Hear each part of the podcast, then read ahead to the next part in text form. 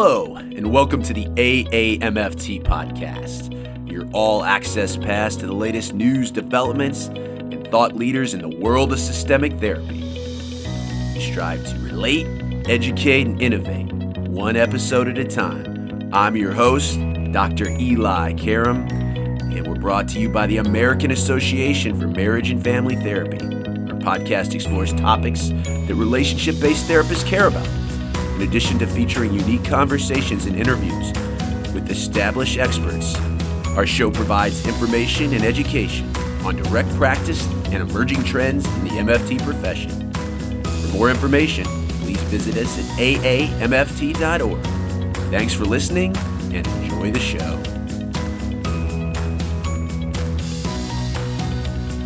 Eli back with you. Welcome to another installment of the AAMFT podcast, where we relate, educate, and innovate one episode at a time. Today, a very requested topic. If you're familiar working with couples in therapy, you know this scenario. The couples come in, they are devitalized. They say this is their last shot. In fact, they might, one or both people might already be hopeless or done with the therapy. What do you do? How do you stay engaged and hopeful in a system that seems not to have much? Who better than to talk about this vital area than last chance couple therapy innovator Dr. Peter Fraenkel? Let me tell you a little bit about Peter. He got his PhD in clinical psychology from Duke University. He's been internationally recognized for his innovative contributions to family therapy and his integrative therapeutic palette. He's written over 55 articles and chapters, including two books. He's presented nationally and internationally. He's been recognized by the American Family Therapy Academy. We know that as AFTA, the 2004 Award for Distinguished Contribution to Family Therapy Theory and Practice. And he received AFTA's 2012 Award for Innovative Contribution to Family Therapy. He served on the board of directors and is advisory editor to Family Process, and he's been an ad hoc editor for JMFT, the Journal of Marital and Family Therapy. He's also a former vice president of AFTA. I think you're going to find this very useful. And a lot of times on a podcast, you hear an interesting story about our guest, and Peter's certainly an interesting guy. He'll tell you about his dual career focus, both as a helping professional and as a musician.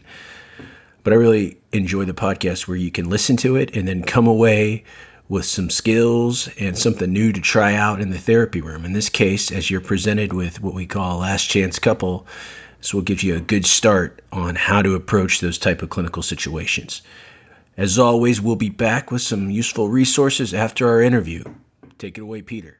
Pleased to be joined on the AAMFT podcast today by Dr. Peter Fraenkel. And you know, we're talking about something that's a very requested topic. What happens when you're working, especially with a system, whether it be a couple or family, when one or multiple parts of the system have a very low or sometimes no motivation, what I like to call hostage clients. And Peter is an expert in working what he calls last chance couples. So we're going to talk about that and in general strategies how to work with those lowly motivated individuals, couples, and families that we see. But the first question, thank you so much for being here, Peter, by the way. And the first question we always have, though, we like to know the the story behind the expert, and sometimes that's more interesting sometimes than the actual uh, the content of what we're talking about. But how did you decide to become a couple therapist? What what turned you on to the field?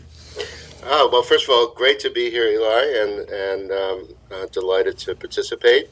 Honored, in fact. I had a first uh, career, which is still going on, in music. I went to New England Conservatory of Music for uh, percussion and drums, and then decided, uh, for a number of reasons, to switch to regular undergraduate program and majored in psychology and philosophy, and then BU, Boston University, and then after a couple of years working in the field, I, in a psychodynamically oriented outpatient center for chronic mentally ill persons, I was very much a, uh, a true believer in the psychodynamic perspective and went to Duke University for my PhD in clinical, which at the time, in the early 80s, was generally psychodynamically oriented. Now it's become much more biobehaviorally oriented, but at that time it was uh, broadly psychodynamic. You know, I some people got interested in defining themselves as uh, uh, focusing on adult clients, and some found themselves gravitating towards uh, working with teens and others to kids. And I never could decide that because I enjoyed working with adults of all ages and also with teenagers and kids. So I, I couldn't define myself as a child therapist versus a teen therapist versus a adult therapist. So this is leading to answering your question of how did I become a family therapist? Um, because when you're a family therapist, you can work with all ages at once, and that was very appealing to me, and that solved that problem. How did you uh, resolve the you know psychodynamic, which sounds like you were passionate about, where the problem lies within the person, and when we think of systems, the problem lying between people? How did you uh, integrate those two very different perspectives? Well, uh, in my work with kids, uh, doing according to my supervisors, very good, you know, psychodynamically oriented play therapy and helping kids who are acting out at school and at home express their feelings, playing with toy soldiers and so forth.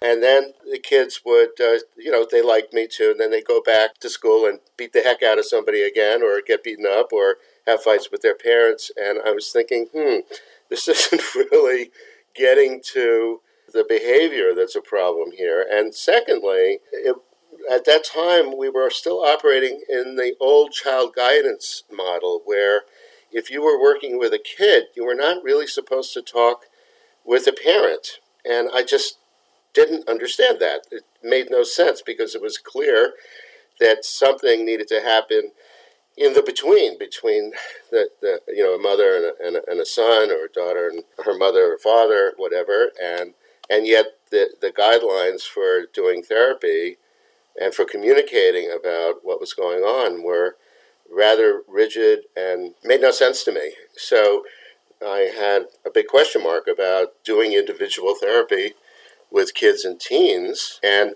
also working with adults. Often I was hearing about their difficulties in, a, in a marriage or other intimate relationship. So all of that just raised a lot of questions for me, and I pushed a little bit with my supervisors uh, back at, at Duke and got permission to you know, to break the rules and meet with mother and son, for instance. I'm thinking of one case that I actually wrote about in 2005 in the Psychotherapy Networker in an article called uh, "Whatever Happened to Family Therapy." There's a case description there that was a turning point for me, and I, you know, I, I met with them and you know pretty quickly started to solve the problems just working on their relationship and helping the mom become more effective in parenting and helping the kid recognize the, the ways he could change what he does with his peers and with his mom and have better outcomes for him. So I also, same thing, I, I worked with a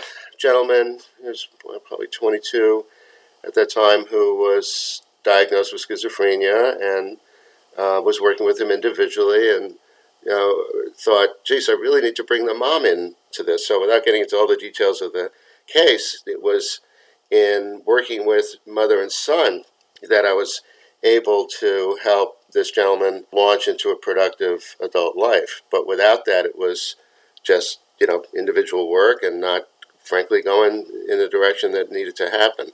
So I had no training, though, really, except some supervision, but no theoretical training at that time in family therapy. And it was when I went on internship at Bellevue Hospital in New York that I, like the rest of us interns, was assigned to a year long track in family and couple therapy. And it's like I was home. That's how I felt. I felt like I had finally found the perspective that made most sense to me. Um, it made most sense to me because you could work on the relationships, not just on the individual and their internal life. Uh, it made sense to me because I could work with people of all ages, and it made sense to me because it was a much more strengths based, resilience based approach. I had also had a lot of trouble over time with the felt like sort of relentless pathologizing of people. Not that people don't struggle with serious pathology at times, and we certainly need to name those problems. But I always was more inclined to looking at the strengths that people bring, both individually and in their relationships. So I just, and also uh, back to the music. I started talking about how I was a musician and a drummer, and there's a lot of, for me, similarities between being a good family therapist and a couple therapist and being a drummer in a band. Um, they had very similar feel for me, and I like a more active approach to doing therapy.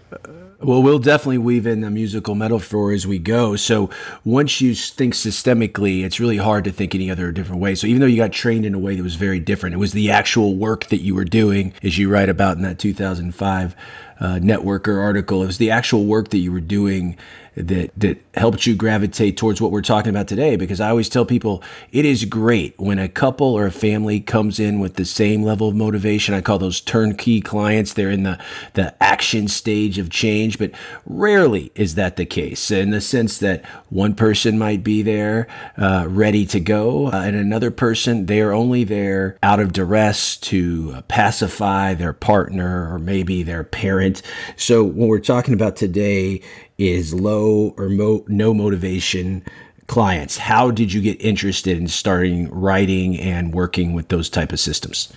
Well, Eli, in a sense, it's because of what you just said that I, I, as my, you know, good reputation as a, as a couple therapist developed, I got referred more and more uh, couples who had already seen one, two, maybe three. In fact, my record now is five previous couple therapists, and we're on the brink of divorce or its non-married equivalent. You know, um, separation and dissolution of the the relationship. So the longer you stay in this field, the more and and have some success in helping people, the more you're going to be getting challenging cases and, and couples that are really in the deep water. And so uh, I hadn't really found at that time, when I started working with couples like this in 1999 or so, actually earlier, uh, that much written on what do you do with what Bill Doherty, also uh, you know very much an expert in this area, uh, has called mixed agenda couples.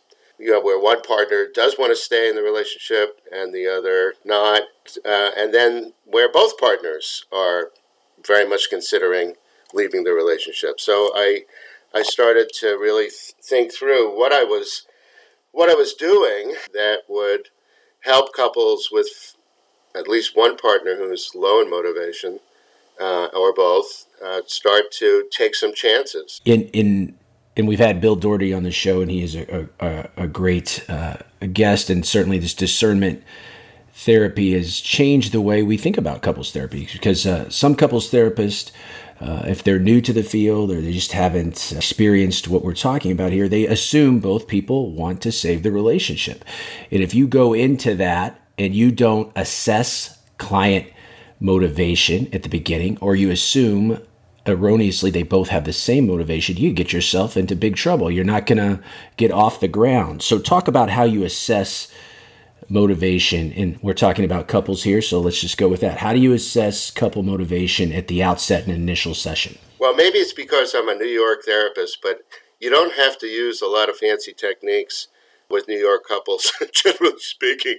They tell you straight out. You know one of the, things that that i find very often is couples coming in where one partner says as far as i'm concerned this is the only session i'm going to come to unless I see some kind of actual change. We've been in previous couple therapies.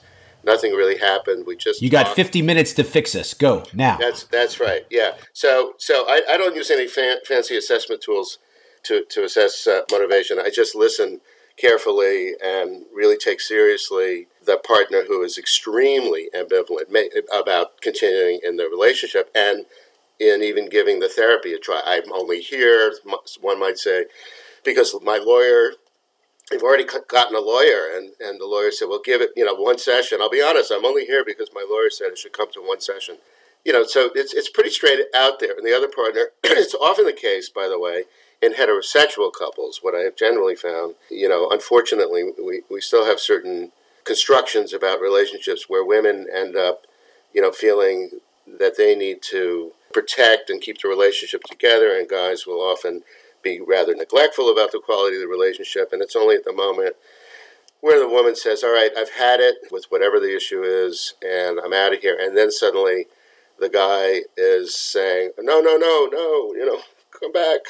Now I'm ready to try. And she is feeling like, well, too little, too late. And that's the situation we're in. Now, it doesn't always go in that gendered way. And I also, by the way, work with same sex couples uh, who are in the last chance situation as well.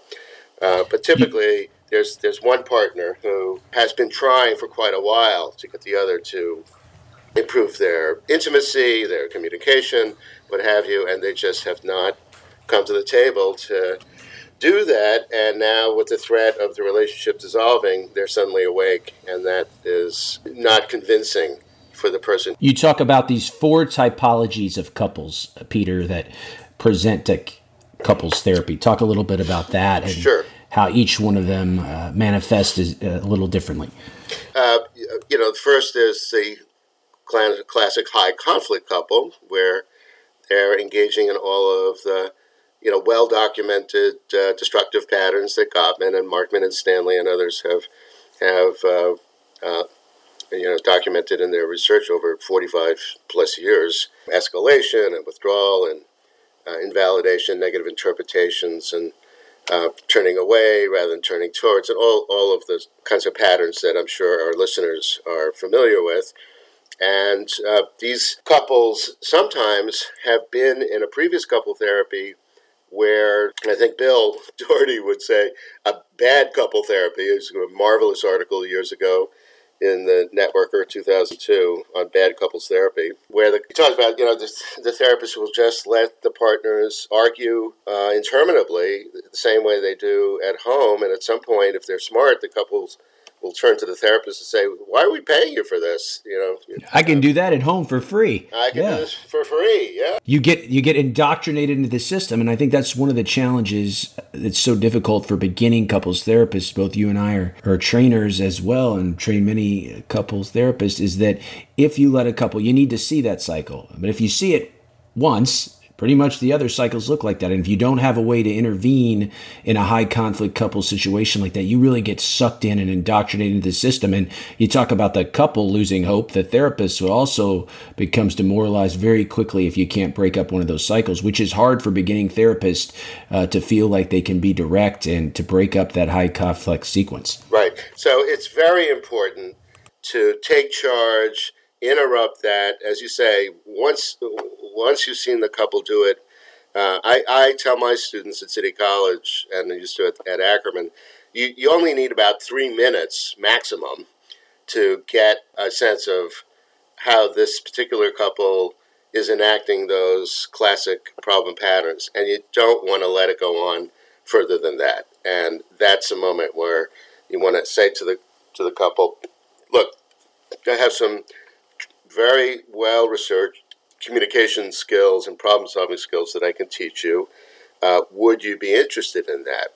But before actually I get into to how I introduce uh, t- techniques, let's just go through these four, you know, the, the four types, and then we'll talk about the particular challenges of creating a therapeutic uh, contract with a last chance couple, because that's that's what's really quite different in working with low motivation couples and last chance couples.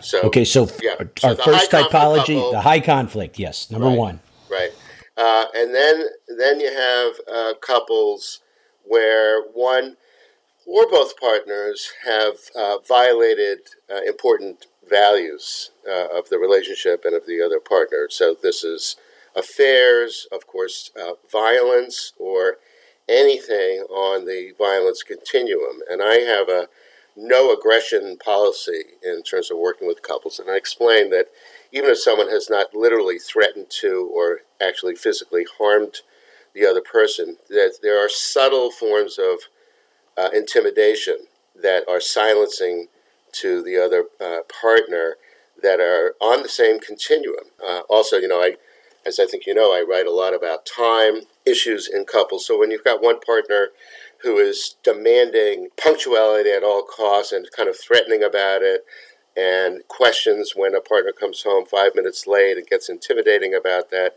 To me, that is, and I think based on research as well, that it's on the same continuum of an, uh, an abuse of power, you know, which can go all the way to domestic violence. So I, I work very carefully to discern those kind of patterns uh, and uh, uh, and correct them with, with couples so that there's an equitable, non power dominating kind of pattern in, in, the in the couple. So so affairs, abusive behavior, gambling, misuse of money, those kinds of things where the other partner is feeling that basic values of uh, fidelity and safety and so forth are being violated.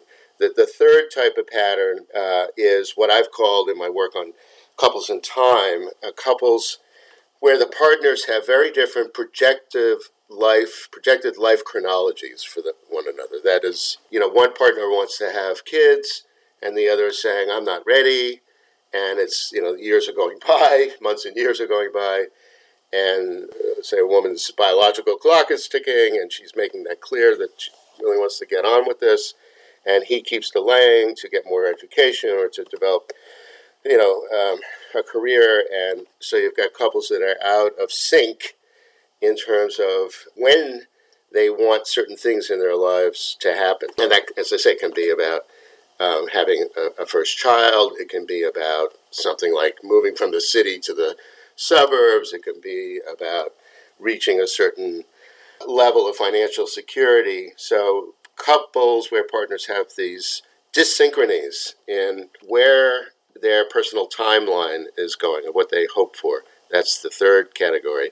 And then the fourth, and frankly most difficult, is a sort of low passion couple where they typically, but not always, have had first a period of high conflict and now are so not just conflict avoidant, but one another avoidant, that they uh, have a hard time imagining and generating any kind of pleasure with each other and just feel extremely hopeless about the possibility of joint pleasure.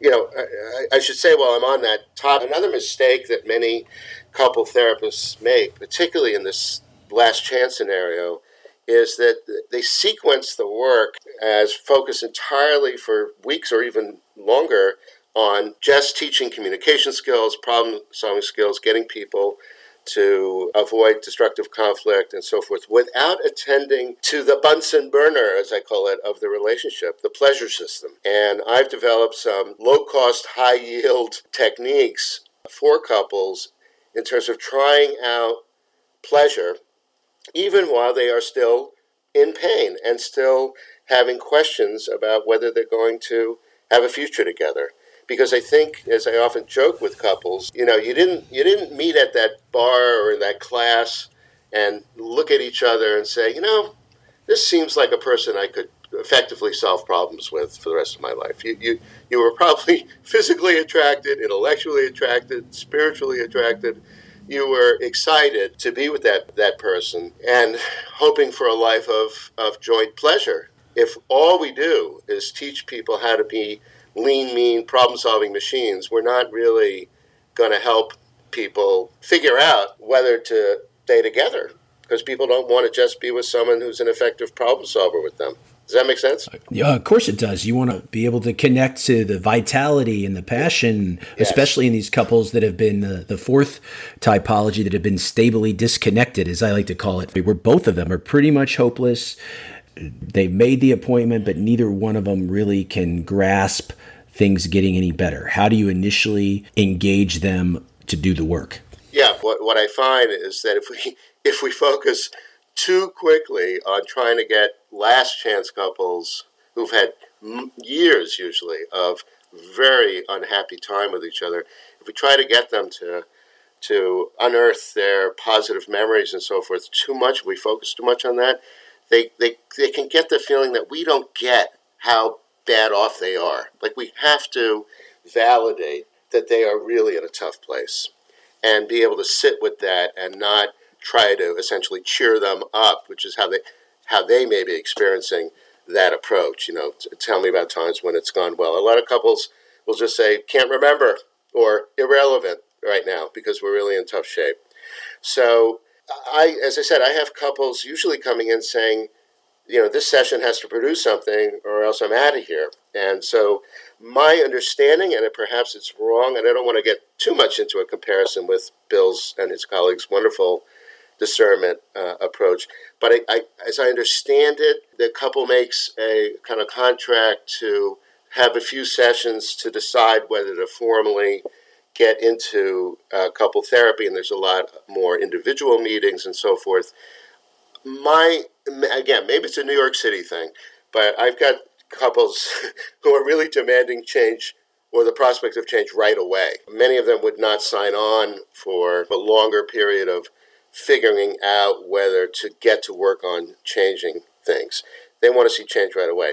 So I say to them, well, since the two of you still are not completely convinced that you want this relationship to end, I think, you know, as, as a empirically based couple therapist, as I am, what we need to do is some experiments in possibility and this is one of the key concepts in, in my work with last chance couples, is that we're going to enter what I introduce as a liminal space. It's a term that comes from Victor Turner in anthropology, and Evan Imber Black, and uh, Janine Roberts and Robert Whiting wrote about it in their work on rituals. How do we carve out a period of time, and really it can be session to session, not even a period of six to eight weeks, but just this week? Can we create a period where you're not deciding definitively to get divorced and you're not deciding to stay together. We're just going to enter this space of trying something out and seeing what happens. So, couples are often quite relieved by that, but especially if you have a couple where one is very keen on leaving and the other really wants to stay. Um, it takes a bit of, of the pressure off of the person who's thinking about leaving because they, they're not feeling like the therapist is trying to subtly keep them in the relationship. I'm acknowledging straight away that they may decide next week that it's over. But I do suggest that we try some things and see where it goes.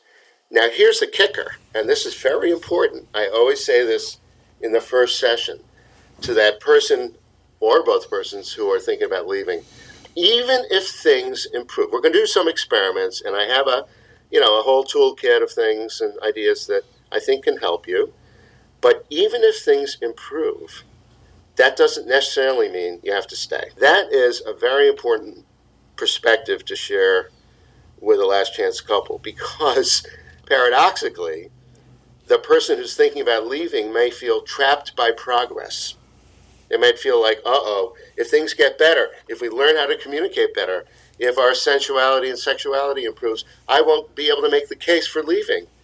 Even if I still feel like, even though things are better, maybe better than they ever were, I just don't want to be in this relationship. I've lost that love and feeling as the Righteous Brothers. Right. The only thing you're asking them to do is to commit to this experiment of possibilities, as you say. You're not telling them, even if the experiment goes well, they have to stay. So you're meeting them where they're at and you're doing no arm twisting, which is essential to get that buy in. How early yeah. in that first session are you going to, you know, because people think of a 50, 60 minute time limit. How early are you going to move to laying that out there?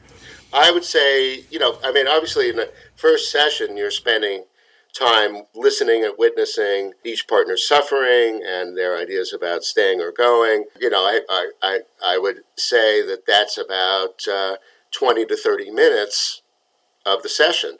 And, you know, the other thing to say, particularly to, uh, you know, trainees who are new to the field, they might think, oh my God, how can you possibly hear their entire story of pain in 30 minutes and assess, like, you know, this long, rich history of suffering of what's going on. Well, the thing about couples in a last chance situation is that they have, in a sense, inadvertently practiced these problem patterns for, for months and years, right? So, so they have become quite efficient, it's sad to say, but quite efficient in enacting these painful patterns.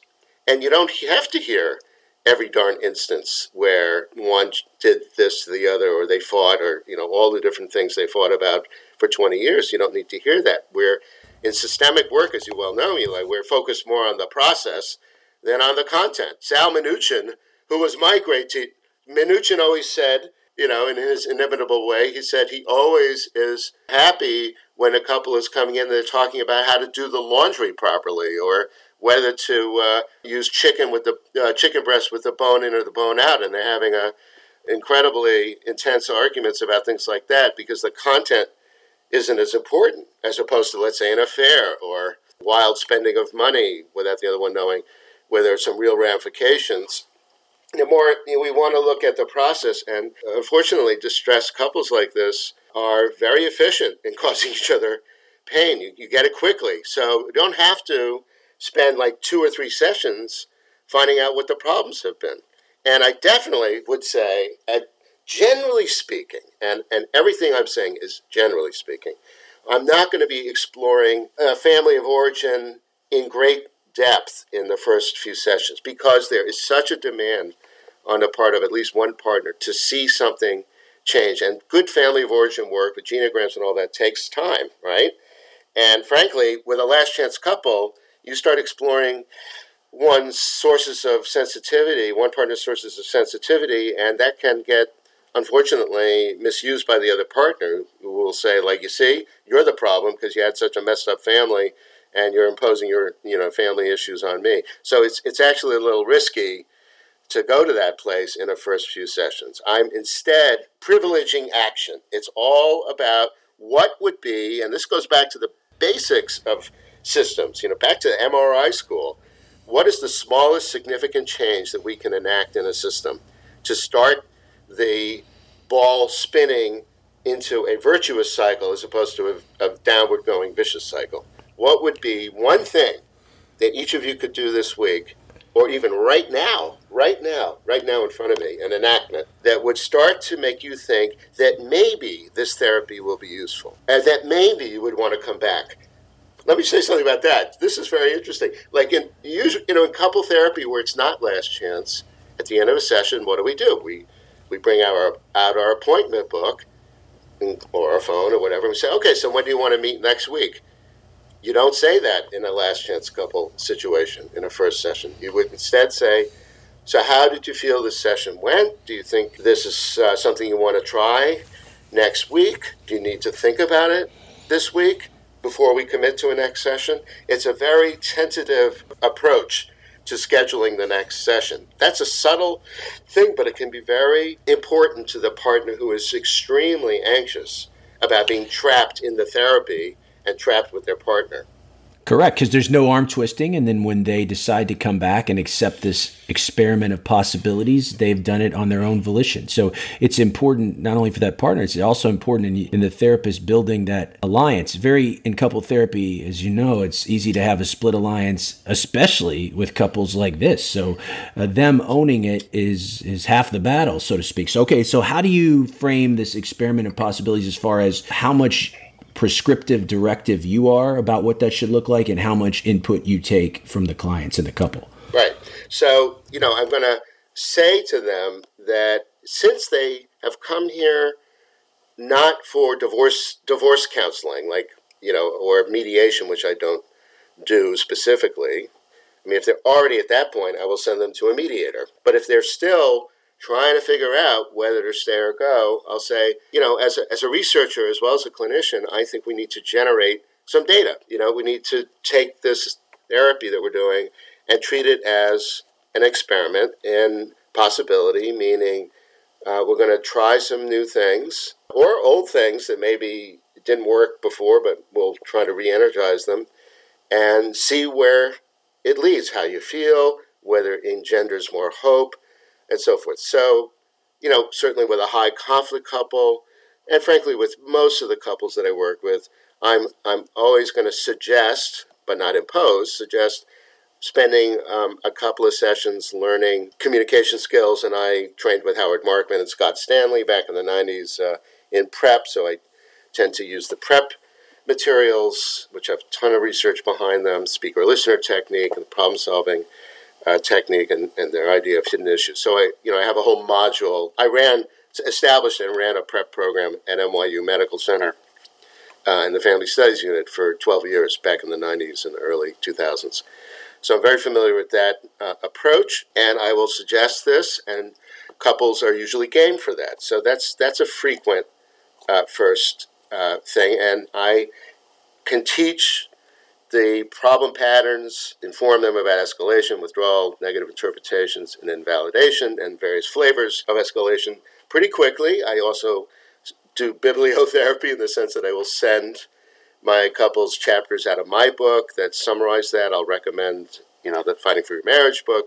But, you know, I, I've got materials, handouts, and stuff that people can read uh, between sessions to get into more depth about the research on this. And I'm not going to go into a whole thing about how I teach that, but basically that's one thing. Another is, of course, an apology ritual. So when there's been a significant hurt by one partner uh, of the other, or if both partners have been, you know, hurt each other in ways, I recommend that the partner who's seriously hurt the other enact an apology ritual in which, let's say it's an affair, and affairs are complex, but this is one important piece of the of work with this.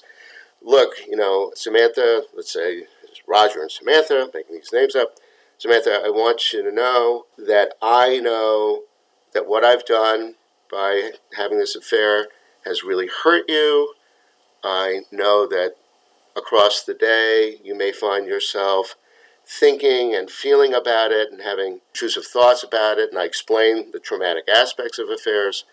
Uh, and I just want you to know, as we start our day, how sorry I am for the effects of what I did, and of course for what I did, and that I'm committed to not doing that again and to repairing our relationship. And I have the couple do this uh, apology ritual right there in front of me in their own words. And then every day, on a daily basis, the person who's affared on the other uh, is going to do an apology in this way. And the other doesn't have to forgive, doesn't even have to say thank you, just listens.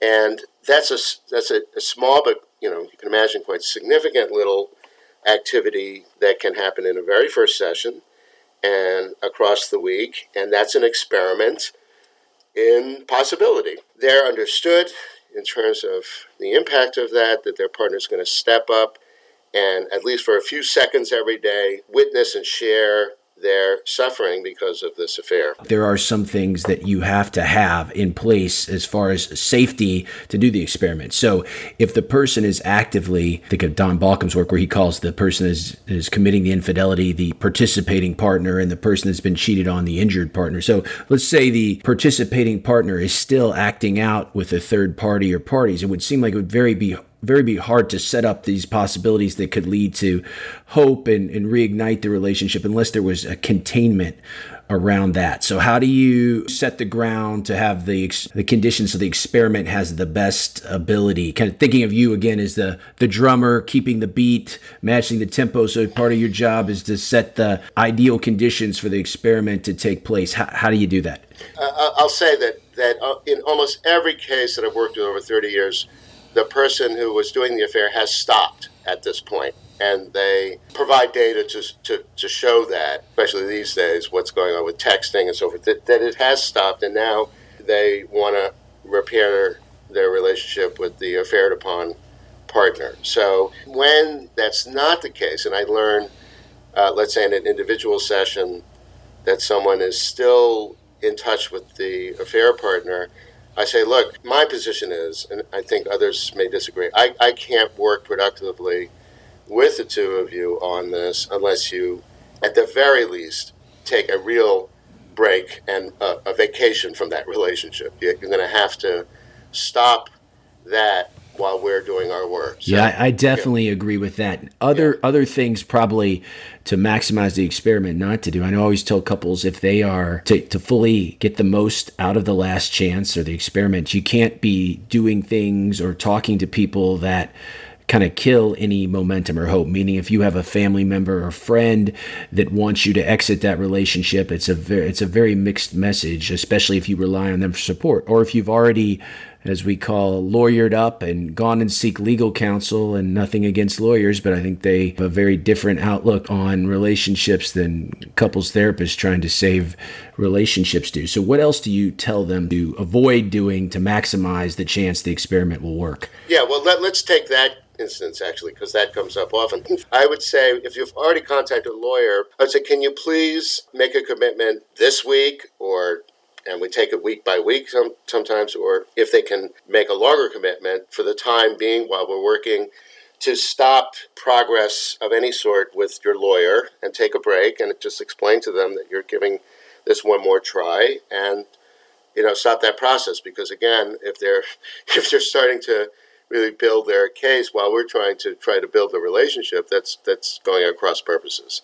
So it's the same thing. And when it comes to like other family members same thing setting a boundary uh, like let's say you know um, a husband's mother is saying oh you should leave her. Can you really take a break from that for the next week? And i do take it week by week until we start to gain some momentum. Can you take a break for a week? Most people are willing to take a break for a week on things like that. So, you know, with the understanding that we have to really try some things out without other mitigating relationships and circumstances. Now, the, one of the other key things that I want to emphasize here is when, when you're teaching couples communication skills or having them do what I call 60 second pleasure points, I've written about getting couples to try doing moments of pleasure across the day, you know, where the pleasure activity is 60 seconds or less. It's this technique called the 60 second pleasure point.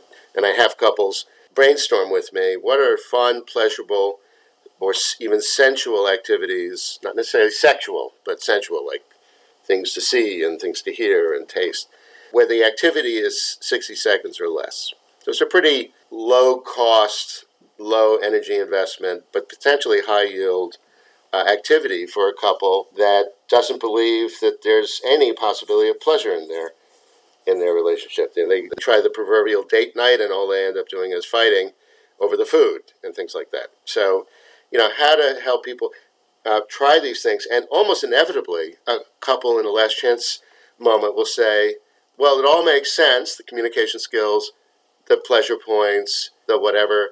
but it feels so artificial. And I'll say, uh, so basically, I developed uh, what I call the creative relational movement approach to change, which very much privileges action as the conduit to changing feeling. You know, traditional psychotherapy, psychodynamic, humanistic, whatever, tends to focus on understanding people's feelings, understanding their thoughts, cognitive behavioral too, and with that greater understanding and maybe some change in feeling, people then will act uh, in different ways. Well, my experience over all these years is I've rarely ever seen that happen in psychotherapy generally. You know, that understanding and insight are very important, but um, action needs to often precede understanding and insight. In other words, they have to try new things that will potentially generate new feelings and thoughts about one another. In order to change the thinking and the feeling, we've got to change the doing first. Part of this right. experimenting, doing something different. If insight led to change, then uh, a lot, most couples therapists I know wouldn't be needed. So I'm, you're preaching to the choir here. You got to be willing to do something different. That's for sure. Right, and that's where the experiments and possibility come in. So, so I have five principles to this creative relational movement approach. One is just what I said insight does not automatically lead to new action. Thinking about time, when people talk about, oh, we've had such a difficult past, and they're interacting in the present moment in exactly the same way that they've done over quite a long period in the past, I will often say to them, you know, you don't really have a past yet. And they'll look at me quizzically. I say, well, it's like one continuous present you know, that has been going on for years. But in terms of experientially, you're not actually able to say, we used to do that because you're still doing it. In fact, the past and the present are one. And so the only way that you're going to be able to actually have a past, not just in terms of years, you know, uh, spent together, that's obvious, that's that past, but experientially, it might as well be the same day. It's like Groundhog Day. You're getting up and you're fighting in the same way, or you're ignoring each other's needs in the same way as you have for years. So it's basically one continuous present. So that's where trying new things has the capacity to bifurcate time so that people start to have a painful past that they can look upon and a more promising present towards the future. Does that make sense? Yes, that that makes sense for for sure. Uh, okay. Uh, you, you need to get their their buy-in. Tell us these other now four principles. Yeah, well, they they you know sometimes when you introduce an idea like that, people go like, "Wow!" Like we never thought of it that way, and that is a motivator in itself. Like, yeah, we do we do want this to be in the past, so we're going to try some things to make a new present. So the another principle is very important. We've been talking about motivation. Uh, so, principle two sustained daily motivation is not necessary for change. You know, I'm a drummer. I've been playing drums almost all my life since I was age 10 and, you know, practicing most days. I can tell you, you know, we drummers are supposed to uh, practice what's called the rudiments every day rolls and flams and all these sort of basic moves to keep our hands limber and strong. It's not like I wake up in the morning and say, Oh, Pete, can't wait to do my rudiments. It's not how it goes. And the same is true with exercise, the same is true with any kind of activity that we do, including going to work. I mean, how many people wake up every day, bound out of bed, and say, Can't wait to get to the office? I mean, I love my work, but it's not like every day I'm motivated. So, motivation in this model comes from the action. That is, we start to do it even if we don't feel like it. And by doing it, you start seeing immediately some positive results, and the motivation or the, the excitement for continuing it comes from that. So, that is an idea that is quite reassuring to a couple where the motivation is low. Like, we don't even have to be highly motivated. And I have to tell you, Eli, unless, unless I missed something, when I wrote that article on Last Chance Couple Therapy, I figured so it's such a it's such a truism, really, that couples who are more motivated, or individual patients, frankly, who are more motivated, have better therapeutic outcomes. There's very little research that shows that. Actually, there's an actually an interesting emerging literature on the credibility of therapists, the perceived credibility, not, and you're a common factors researcher, so you know this. There, there's this literature on the the perceived credibility of the therapist, but there's also an interesting literature on the perceived credibility of the therapy itself. That is, that the therapy and what you're proposing makes sense to them. And I yeah, you're talking argue, about the uh, the task. People think a therapeutic alliance just I like my therapist with this warm, empathic feeling. And don't get me wrong, the bond dimension is important. But what you're talking about is the task dimension. Is the way I've set up this therapy a good fit for the two of you? Are we going to the means and how the therapy is structured a good fit? So by rolling with their resistance and uh, letting them buy into the experiment of possibilities on their own you're you know and you're also debunking some of these myths that they think couples therapy has to be. You have to be motivated every day. Uh, you have to be able to undo the past. I mean it's like uh, yeah i mean you're speaking to the choir here with a lot of our listeners but i think why that article uh, released in 2019 was so impactful hey you're a good writer number one and it's written not in jargony uh, like an academic article. It's written as here, you're going to go into your session at five o'clock tonight in the couple, and this is how you're going to work. So give us some other of those principles and some other really tools that couple or couples therapists can go and use with their low motivated clients. You got it. Okay, so let's go through these quickly. Principle three is that change initially feels artificial and even irrational. In a last chance couple, where they've been angry towards one another for so long and things haven't worked for so long, it can not only feel artificial to try new communication skills or little ways of having pleasure or you know little ways of turning towards versus turning away you know as gottman might say it can literally feel irrational like given our history of pain it makes no sense for us and that's a beautiful moment because you can say yes therapy is almost by definition irrational. Like we're, we're going to try to make things better when the two of you aren't even sure you want to be together. But let's see if we can do it. Um, and of course, it's going to feel artificial. And then I'll ask partners, do you play any sports or music or any kind of behavioral thing, action oriented thing, where you had to learn the skills, whether it's golfing or tennis or music or painting, everything that we try new, even a new you know software program, feels artificial and awkward initially. This may seem, I mean, I'm sure this seems obvious to you, Eli, but for many couples, they resist doing something like the speaker listener technique because it initially feels artificial. So we want to normalize that, that the change process will feel artificial at first and with practice more natural. It's a simple idea, but believe me, uh, it is extremely helpful and needs to be named. I guess uh, uh principle four is this one we've already talked about the importance of non binding creative experiments in possibility. We're going to try new things, we're going to enter that liminal space, we're going to give it a shot, and then evaluate the data as to whether these were encouraging things to do. And principle five, which actually I added, although it's implicit, I added after writing that uh, paper uh, for Family Process, uh, that we have to link change efforts to daily and weekly temporal rhythms. That is, people can see that the speaker listener technique makes sense, that the you know, the 60 second pleasure point way of generating more pleasure makes sense. Whatever specific tools we're going to offer them. But unless you have people put it, frankly, put it in their calendar, it's probably not going to happen. Like the idea has to be operationalized in time. And of course, I didn't put that in because I've been writing about time for so many years, but it just like, uh, yeah, of course, duh. So the, the, the point of this is this is a theory of change that we share transparently with our client. You know, I, I think we often don't really explain to people how change is going to happen. You know, how, how's it going to work?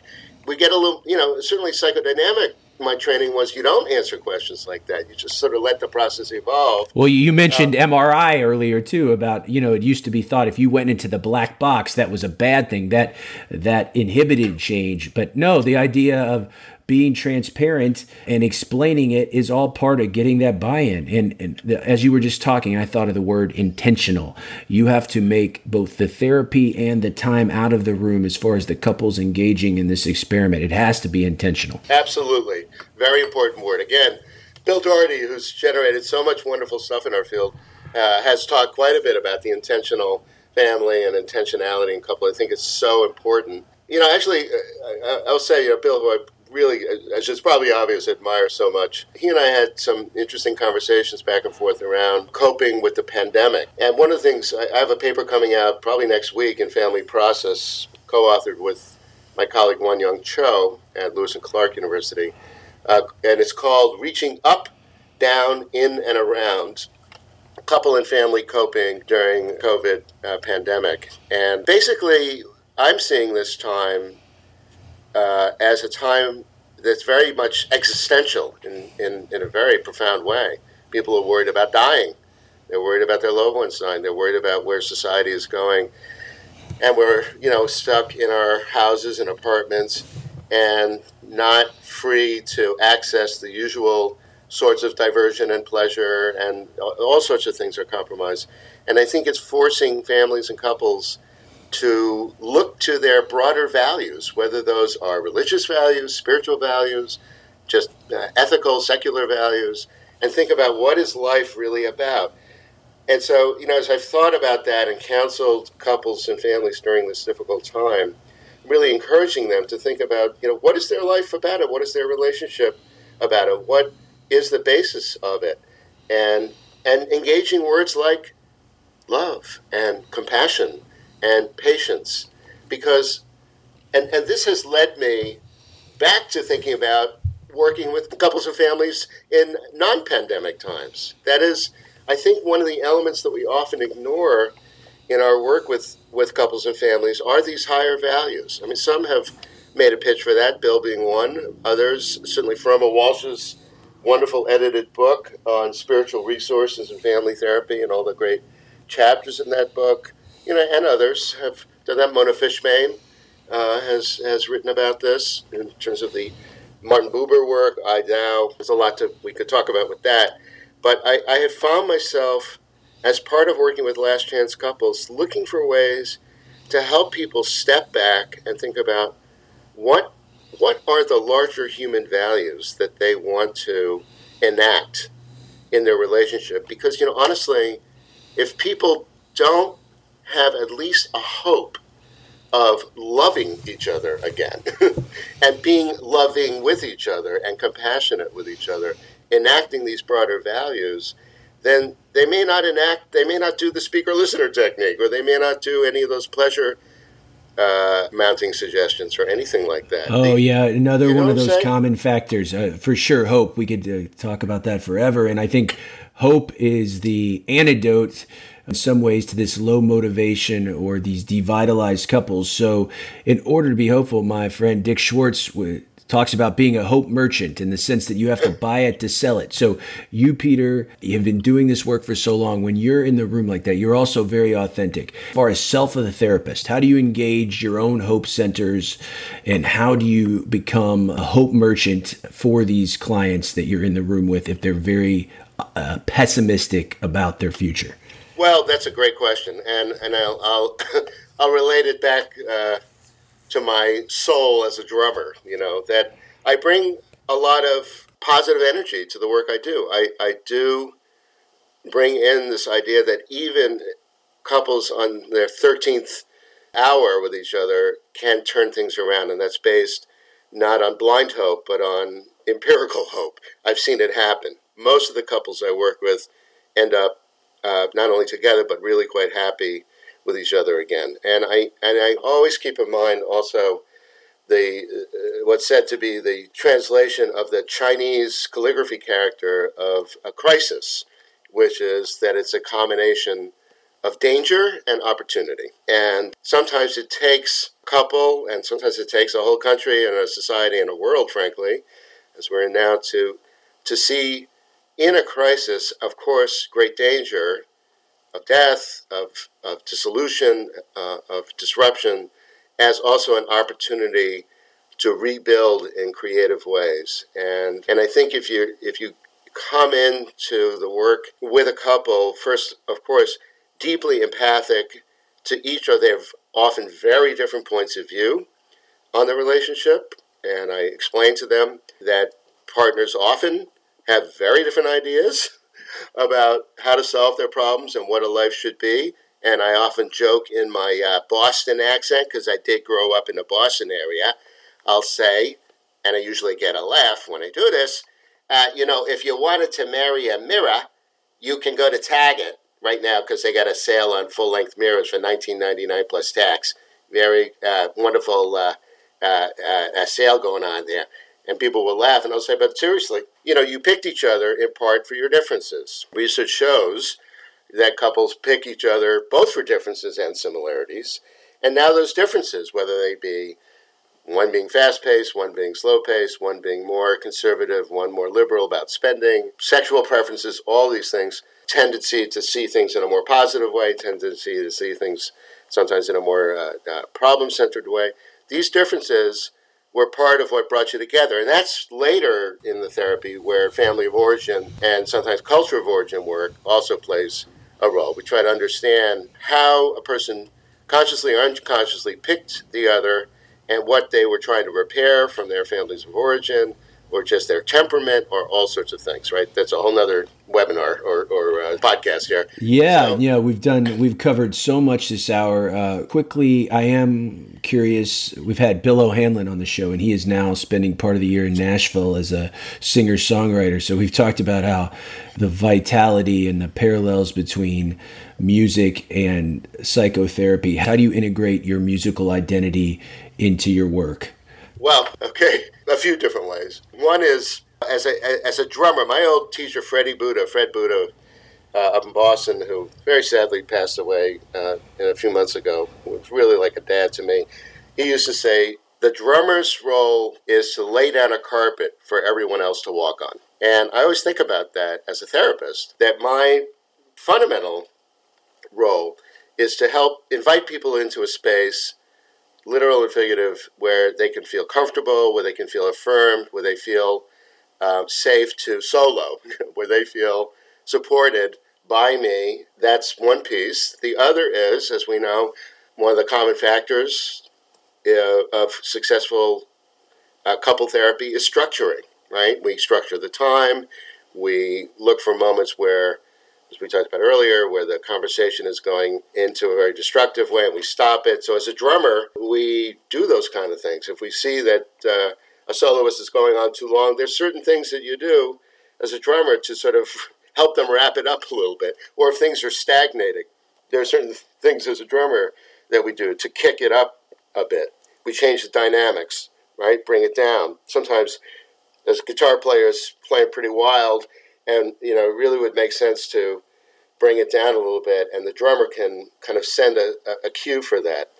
But the whole topic of music and integrating music itself into couple therapy is one that I've written about. I have a paper that's out online anyway in the Clinical Social Work Journal on integrating music and other arts and the humanities into couple therapy. There's a great deal of neuroscience that supports those kind of techniques um, and bringing music in. Music, of course, we know has been essential to uh, uh, bonding in, in, in relationships, but also in larger groups. Music has been very central in dealing with difficult times and in bringing hope and resilience and the strength to carry on. And I also, one of the things that I encourage uh, couple partners to do sometimes when they have different musical tastes is explore each other's tastes and get to know it more rather than just saying, ugh, I don't like that and shutting the other person down. So it's it's also a way into a person's culture of origin,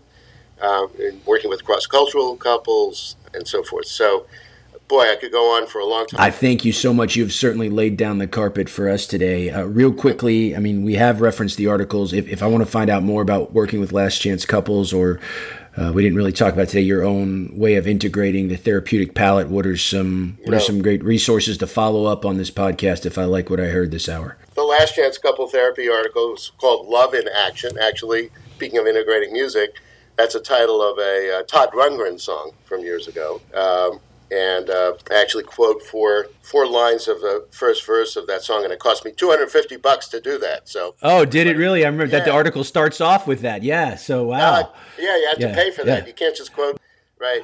Um, so so that article, I have a book uh, with Norton. Uh, I have a contract with Norton. I'm writing this book right now called uh, Bringing Couples Back from the Brink Last Chance Couple Therapy. I'm actually working on another book with Routledge called the complete guide to couple therapy from happy to last chance couples. That will be coming out more, more towards the end of 2021. You know, I've written a lot about integration, as you know, 2009 article on the therapeutic palette, and that's in the Clinical Journal of uh, Social Work. Gives you some resources. That's plenty, yeah. Forthcoming uh, ones we will have you back and we'll talk okay. about music and, and psychotherapy. But thank you so much. Great talking to you, Peter. I know our listeners have a lot to take away from this hour. Well, I'm glad. Thank you. So brings a close another successful installment of the AAMFT podcast. I uh, certainly learned a lot, and if you're working with couples, those are some skill sets and some ideological principles you have to be fully armed with when presented with couples with low or no motivation to do the work. Peter referenced a lot of great resources in his talk. Let's just go over those really quickly. First of all, for all things Peter Fraenkel, you want to go to peterfraenkelphd.com. That's P E T E R F R A E N K E L PhD.com. peterfraenkel.com. Can also get a hold of him. As you can see, he's very accessible. He will certainly uh, engage with listeners that are interested in learning more about his work. It's fraenkelorama at gmail.com. No one is going to steal that one, Peter. fraenkelorama at gmail.com. And at his website, he can go to publish articles, and this is great. On the article, free downloads of Love in Action, an integrative approach to last chance couple therapy. That's the 2019 article for family process that we talked a lot about. It's required reading in my couples therapy course, and it gives you all of the background that we went over today in our interview. Also, one maybe more for your clients. Sync your relationship, save your marriage. Four steps to getting back on track. He has two sample chapters for download there. And from 2009, The Therapeutic Palette, a guide to choice points in integrative couple therapy, which is Peter's integrative model, the therapeutic palette. We love hearing from you. That's how this topic came, working with last chance couples. You can also go back into the archives and hear our interview with the great Bill Doherty, who came up with discernment counseling, along with his colleague Steve Harris, also a former guest on the show. And you can listen to, to Bill's interview where we focus more on Bill's contributions to the field, but the pioneering interviews with our thought leaders, as well as very topical interests that impact all couple and family therapists. That's what we do here on the podcast. And like I said, I get our topics by listening to listener feedback. Get a hold of me, send me an email. It's info at elikaram.com. That's E L I K A R A M.com. Follow the conversation on Twitter. The AMFT's handle is at the AMFT. I'm at Dr. Eli Live.